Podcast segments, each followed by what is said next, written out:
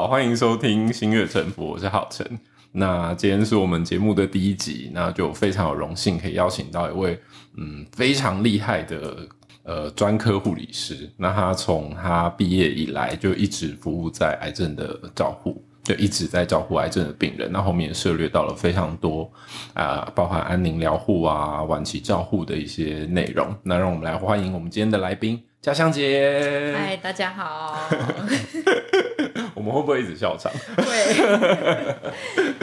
好，那呃，首先还是请江姐简单介绍一下自己啊。嗯，对啊，看，因为我知道你就是从毕业之后起就一直做癌症，就也蛮好奇的。对我从大学毕业以后，那我就一直都投身在呃血液肿瘤科的病房里面。嗯，那距离现在大概也二十五年了。没关系，你可以不用讲这个时间，你可以说二点五年啊，对，透露出我的年龄，这样会不会太短？对，没有，就一直都在呃肿瘤科病房工作这样子。嗯嗯嗯。那之后就是呃有再去考这个专科护理师的执照，那大概就在呃专科护理师的工作应该也有十几年了。嗯嗯的经验，这样也都是在啊，对，也都是在在血肿科的病房里面工作。对，好好奇哦，因为好像蛮多年轻的护理师一开始要投身工作的时候，可能不会想要选择，例如说癌症啊，或者是安宁。那当时怎么会想要从一开始就选定这个 这个领域？对我，我当时年轻的时候，跟你刚刚讲的情况是一样，我其实是没有想要选择。血肿科，它是我最后最后最后一个志愿。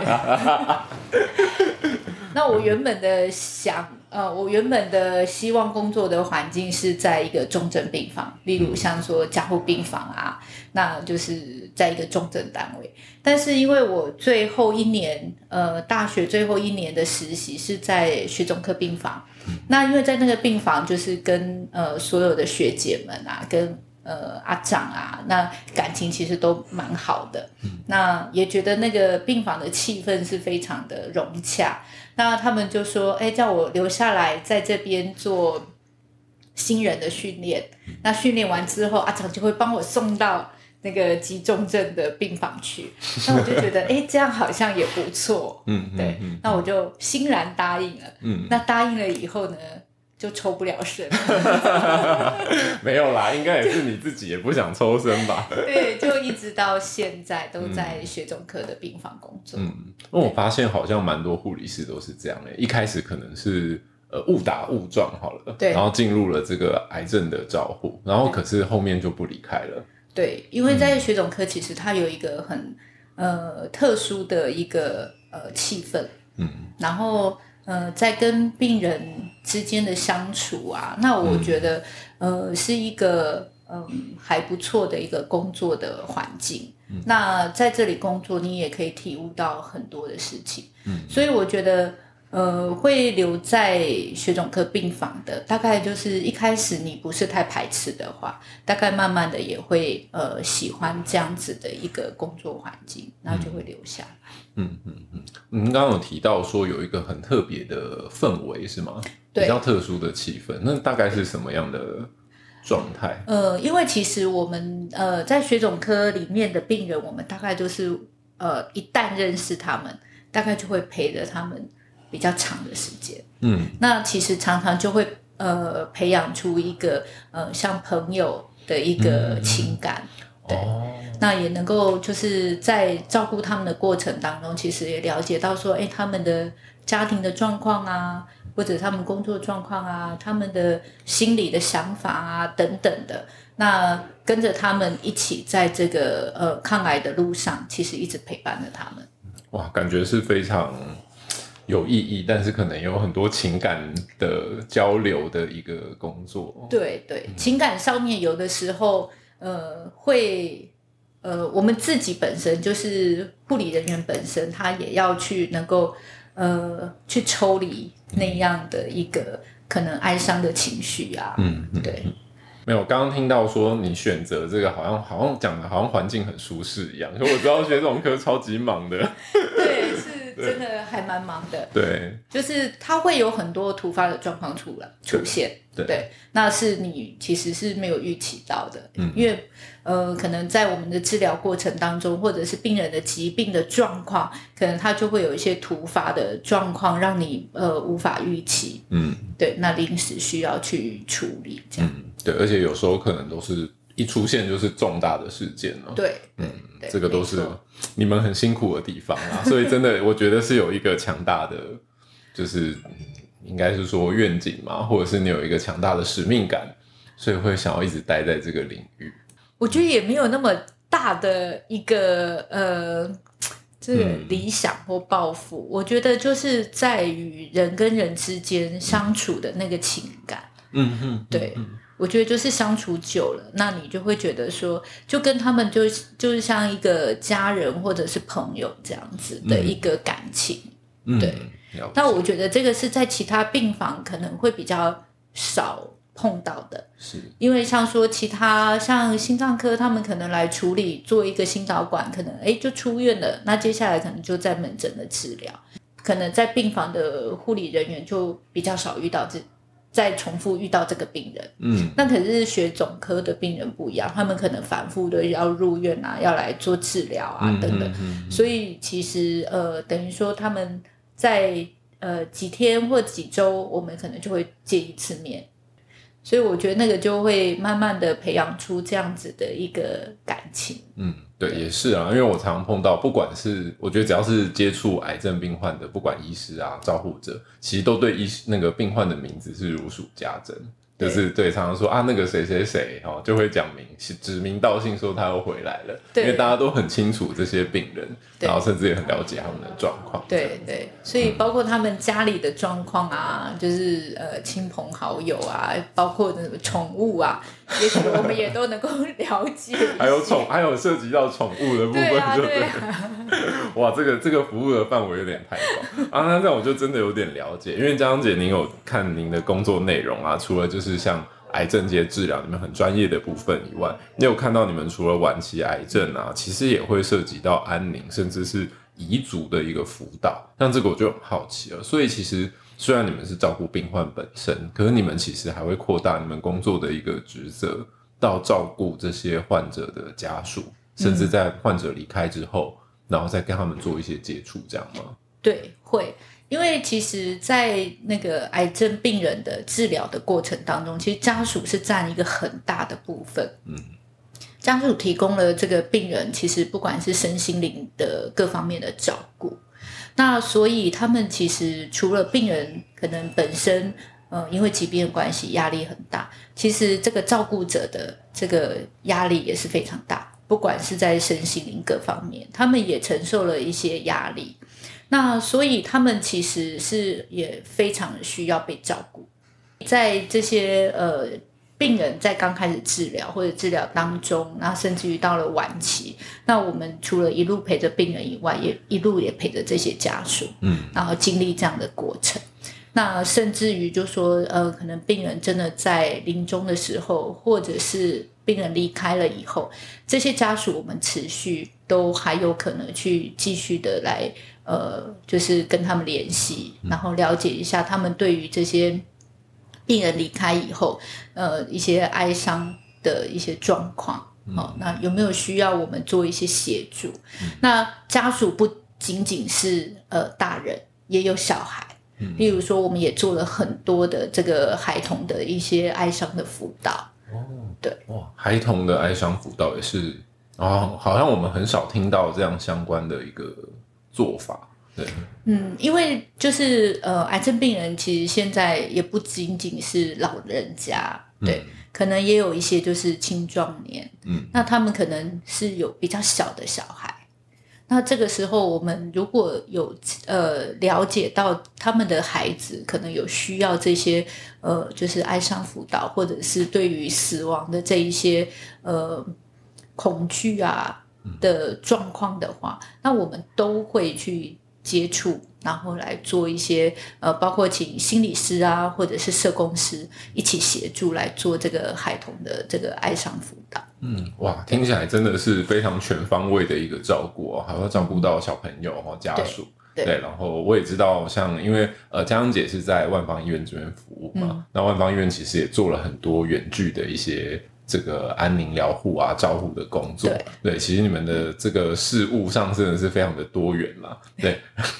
对，远距的部分有方便跟我们谈一下吗？远距有时候我们大概就是因为病人可能来自于呃台湾各个县市嘛，嗯那有的时候他们可能是住在比较远的地方，可能中南部啊，甚至于外岛。那其实我们也还是在病人回去的时候，我们其实都会彼此留下一个联系的方式啊，甚至于加 line 啊。那他们有有任何的状况，他们其实随时也都可以跟我们做联系。那我们也可以比较了解一下病人回家以后，那有没有碰到什么问题？那在家里出现了什么问题？那我们可以提供给他什么样的解决方法？真的听起来觉得太伟大了啊！就是感觉是二十四小时都会无时不刻在关心病患哦，因为他们有时候如果可能是突发状况，可能半夜会传讯息来啊。对，对，但是呃，我觉得病人跟家属也都蛮体贴的。就人也很好啦，没有这样子，对对对，通常 没有这么过分。对对对，通常在半夜的时候，他们也都很体贴我们，然后其实都会到呃早上的时候，嗯或者是嗯嗯呃我们还是清醒的时候 来问我们这些再来求问题。助这样对对对，好哦，那接下来的话就是关于，我觉得这个工作真的很特别啦，哦，就是真的会碰到好多病人的离开，然后包含像江姐您刚刚就提到，你会看到不只是呃病患本身，然后还有他们周周边的这些家属，甚至是小孩，你都要陪伴他们走。所以我相信在这份工作上，你一定也有得到很多的体悟啊，请您分享一下，因为我这么节目里面应该还是有很多我们是还没有碰到这样子的状况的人嘛。那你可不可以跟我们分享一下，你觉得在这段时间啊，你看到了什么，然后可以提醒一下我们这些嗯还健康的人，要赶快去做，或者是转个念，然后让自己有更豁达的看法、想法，这样子。嗯，我在这个工作得到的人生体悟哈，大概就是一个是我觉得我们很难预测我们的生命终点会在什么时候来到，对，所以我觉得就是每天还是要很认真的去过每一天，对，认真的过生活，嗯，然后想到什么，然后该及时去做，就要及时的去付诸行动。嗯嗯，对那包括说，可能对呃你所爱的人，然后你也要不吝啬的去呃讲出说你是很爱他们的，或者是用行动去表示说你是很爱他们的，抱抱他们啊，嗯，对我我觉得这些都是很重要的。嗯那再来就是可能有很多嗯，我们可能会对一些小事情也许会去计较，嗯但是常诶。当然，我现在也还是会，但是有的时候我就会哎，把它静下来想一想，哎，好多事情可能也不需要这么的计较，因为这些事情其实总是会过去的。嗯嗯，对嗯所以我觉得就是嗯，珍惜我们拥有的，然后要感谢，这样、嗯对，这是我的一些人生体悟。这样，那另外一个，我觉得信仰是一个很重要的事情。嗯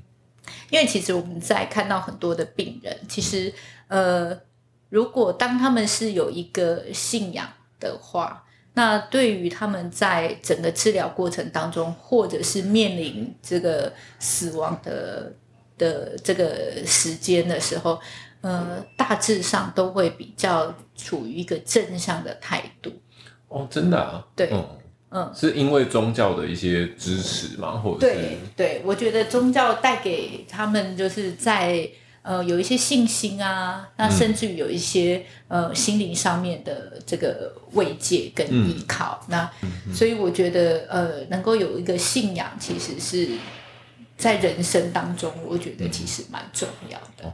哇，那江姐您自己是？我自己是基督徒，哎、我觉得好像好多做这个安宁啊，或癌症照顾，好多都是其实都是基督徒哦。对，因为我我觉得，就说上帝给我们的，呃，就是要我们能够把这个自己能够所做的，也能够就是呃做在别人身上。嗯，对，好，那我们回来聊聊刚刚江姐前面提的，你说要及时的行动，所以像呃，因为我觉得台湾大部分的人可能还是会很害羞哦，好像通常我们都不太会去抱抱我们的家人啊，跟他说我很爱他，对。所以你如果是针对这样子，你会不会建议大家可以怎么做？可以这么做。其实我自己也是很害羞，像说我对我妈妈，我也很难说，呃，跟她说我很爱她，或者去抱抱她，我觉得是比较困难的。嗯嗯，但是我觉得我们可以，呃，看看她的需要，嗯，对。嗯，也许去，呃，就观察一下她可能需要什么。嗯。那我们从她的需要这边来，呃，让你的家人是开心的。嗯对，我觉得这是一个方法。那当然，对自己的小孩来讲就简单很多。我几乎每天都会跟他说：“妈妈很爱你。哦，对，这样哇，小孩到现在还可以接受这样子吗？还可以。还可以，哇，那蛮厉害的。一点我就不知，道不会不会，我觉得你小孩已经很大了，就是还可以接受妈妈这样子，对，嗯，还蛮就是代表你们其实亲子关系也是很不错的这样子。就是说，如果呃平常我们就能够有这样子的一个习惯，嗯，嗯对嗯那就不会觉得尴尬了。嗯嗯，对，也是。好，那接下来的话就是关于，其实，在节目中啊，我们还是会希望，也可以请江姐跟我们分享一些很正面的故事哈，就是因为我们知道，在很多病人在面临这个生命的突然的一个打击，那可能会重整很多自己生命的一些想法。然后也有可能就因为这样去完成了某一些平常一直在拖延不敢做的事情，或一直觉得晚一点再做的事情，那就是想要请江姐跟我们分享一个这样子的故事，然后让大家知道，其实我们都有这个能力，赶快来行动。那看江姐可以帮跟我们分享什么样的故事呢？好我分享一个呃，我一个非常非常好的朋友，那也是呃，我觉得是亦师亦友啦。那他就是我的工作伙伴，然后一位肿瘤科医师。嗯，那他当然很不幸，就是他也自己离癌了。嗯，对。那离癌的时候，当然大家呃，即便他是肿瘤科医师，当然他也是非常的震惊这件事情。但是就说他对于他自己呃得到癌症之后，我想他还是很正面的去面对这个疾病。对，嗯，那就是做就是该做的一些呃正规的治疗，他也是按部就班的都能够去呃面对这样子一个比较辛苦的治疗，他也、也这样经历过。那我觉得他呃就是非常的勇敢去面对他的疾病。对，跟接下来的治疗，嗯，那因为我们也知道说，呃，接下来可能身体会比较虚弱啊，等等啊，哈，那呃，我们也很希望能够呃，就是有一个跟他家人，然后跟朋友，然后我们一起去做一个旅行，对，那所以我们后来就提议，就说，哎，等他手术完之后，那我们就赶快安排一个旅行，嗯，对，那可以让大家陪伴着他，哦，然后去去做这样的一个一个心愿的完成，这样子。那所以我们就做了安排。那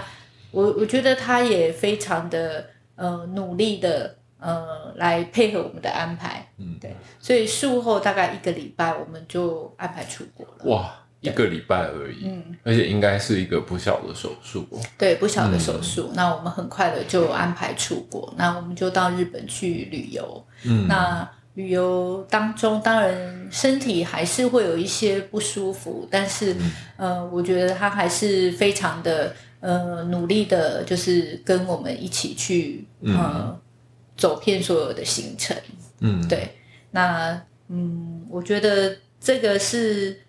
嗯非常佩服他的一个地方。那我觉得就是说，呃，当生病了之后，那我觉得他还是很努力的去，嗯，想要去完成，对，嗯，呃，不管是。在治疗上面，或者是说，呃，他有哪一些想法，或者是还未完成的事情，他其实是蛮努力的去做。嗯，嗯对，嗯，这真的是很厉害的故事，因为这件事其实真的非常的不容易啊。对，呃，很难在术后一周，然后就真的这么勇敢的出国玩，而且这个其实也承受了很对某一些风险啦。对，因为我我呃，因为接下来我们呃也了解到说他的疾病的状况可能是会呃呃身体可能不太能够再去承受这样的出国的一个状况，嗯对。那所以我们就想说及早安排，嗯，对，那让呃家里的人呐、那还有我们朋友陪他一起去，这样。嗯，就创造了一个很美好的回忆。对，对那去的过程当中，我们就也吃了很好吃的神户牛排，然后就是也刚好有碰到下雪，所以我们也在那边就是也玩了雪仗啊，跟小孩啊这样子，就也蛮开心的。嗯，对哇，这真的是一个很正面的故事，因为我相信遭受到这样的打击，然后这么多的治疗，在这样辛苦的状况下，还可以跟着大家一起圆梦，对，这真的是很不容易的事情。那最后的话，当然也是想要看江江姐有没有什么想要跟我们这些听众来分享的一些看呃观念或者是看法吧哈。因为好像有看到你有对于预立医疗这个部分，然后可能想要做一个宣导嘛。嗯，嗯我觉得就是说，呃，就我们刚刚提提到说，人的生命其实我们很难预测什么时候会离开，对，我们的终点什么时候会到来。那所以我觉得这个，呃，我们应该可以去决定我们接下来，呃，不管是生病或者是突发的意外，那我们要怎么样来，呃，选择我们所想要的一个医疗的状况。那现在其实呃都有在推行一个预立医疗决定的这个这个方式哈。那我们可以呃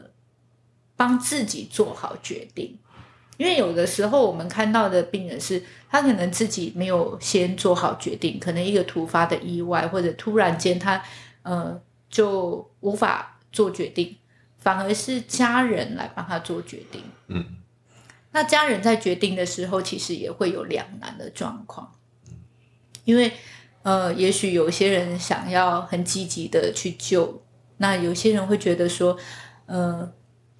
接下来的治疗医疗可能带给这个病人的痛苦会更多，那也希望说他能够平静的离开，所以有的时候在家属之间会有一些呃冲突跟。这个摩擦，那我觉得这些都是可以去避免的。所以，如果当我们自己能够做好一个呃对自己的这个医疗能够有做一个预立的话，好，那预先能够安排好，那我觉得这样子的一个状况，或者是冲突，或者是两难的情形，都可以减少。嗯嗯，对。那另外就是，我觉得就是说，呃，在每个人应该都能够事先安排好自己的呃事情，嗯，对。就像说我们去搭飞机啊，出国，有的时候我们也会先把自己的私人的事情先安排一下，嗯，哦，包括说，哎，我有哪些保险呐、嗯啊，那我有什么事情呃需要交代一下，因为我觉得真的世事难料，嗯，我们也不要呃留下一些呃很复杂或者是呃无法处理的事情，留给呃我们所爱的家人来帮我们处理。嗯，对嗯，所以我觉得，如果是每个人都能够把自己的事情啊、能够预先做一些安排，我觉得这是蛮好的。嗯，好，那江江姐，如果是预立医疗这个部分呢、我知道它好像呃，其实不是是需要一点时间来做的，对吗？对他需要像现在医院都有一些预立医疗的门诊，嗯，那他们里面其实就是呃有包含了医师啊、社工啊，嗯呃，然后呃等等的相关人员，他们会呃做一些会谈。嗯，那当然也不是只有呃，就是我要预立医疗，只有我去参加，我们的家人会一同陪同来参加，那做一个呃会谈跟讨论，那嗯。完全了解了这样子一个呃想法之后，那大家都能够有一致的想法嗯，跟看法，那才来签署这样的一个预立医疗。哦，所以他也是跟着家人一起有一个共识做的决定，这对。对，哦，对。嗯但是这样子就是能够比较呃确保说这个是病人，嗯就是个人的意愿。嗯嗯嗯嗯。那预立医疗如果要做，可能会花多久的时间呢？嗯，有可能会花几个小时。哦那甚至于说，也许一次的会谈还不是那么清楚，那也可以多做几次的会谈，嗯了了解解了之后，那再来签署这样子的一个预立医疗的意愿书。嗯，那我觉得江姐刚刚说的非常有道理，就很像我们出去玩一样，就人生也是一段旅程嘛，我们总会碰到这段旅程要结束的时候。对，没错，我们就用正面的心态，对预立医疗，也就是啊，旅程要结束了，我们要结束的舒服一点，好，然后方便一点，所以我们来做一个这样子预立医疗的一个安排，这样，对，也让自己的人生就是哎、能够有始有终。嗯，对，啊，谢谢嘉航姐。好哦，那今天的节目最后就是江姐应该要跟我们分享四道人生是吗？好，四道人生其实就是在安宁疗护里面，其实我们常常会被提到的。嗯那其实这个就是在于说，呃，就是病人可能要临终了，那怎么样？呃，其实也是回应刚刚的说法，就是说，哎，怎么样让我们的这个人生，就是有一个呃有始有终的一个重点。对，嗯。那我们把呃心里可能呃需要去处理的，好，不管是呃有要道歉的地方，有要道谢的地方，道爱的地方，那甚至于呃说再见，那这些就是我们可以在这个最后的这一段时间，我们都去把它很完整的把它处理完，那让这个人生是完美的。嗯。嗯，不会，不过听完之后，就会觉得这个真的也不用等到那个时候再做。对好，像其实随时都可以做。对，我们好像应该随时都要做我们的四道人生。对对对，赶快去道歉、道谢、道爱，然后也赶快跟一些人说，哎，不要再道别就怪怪的哈。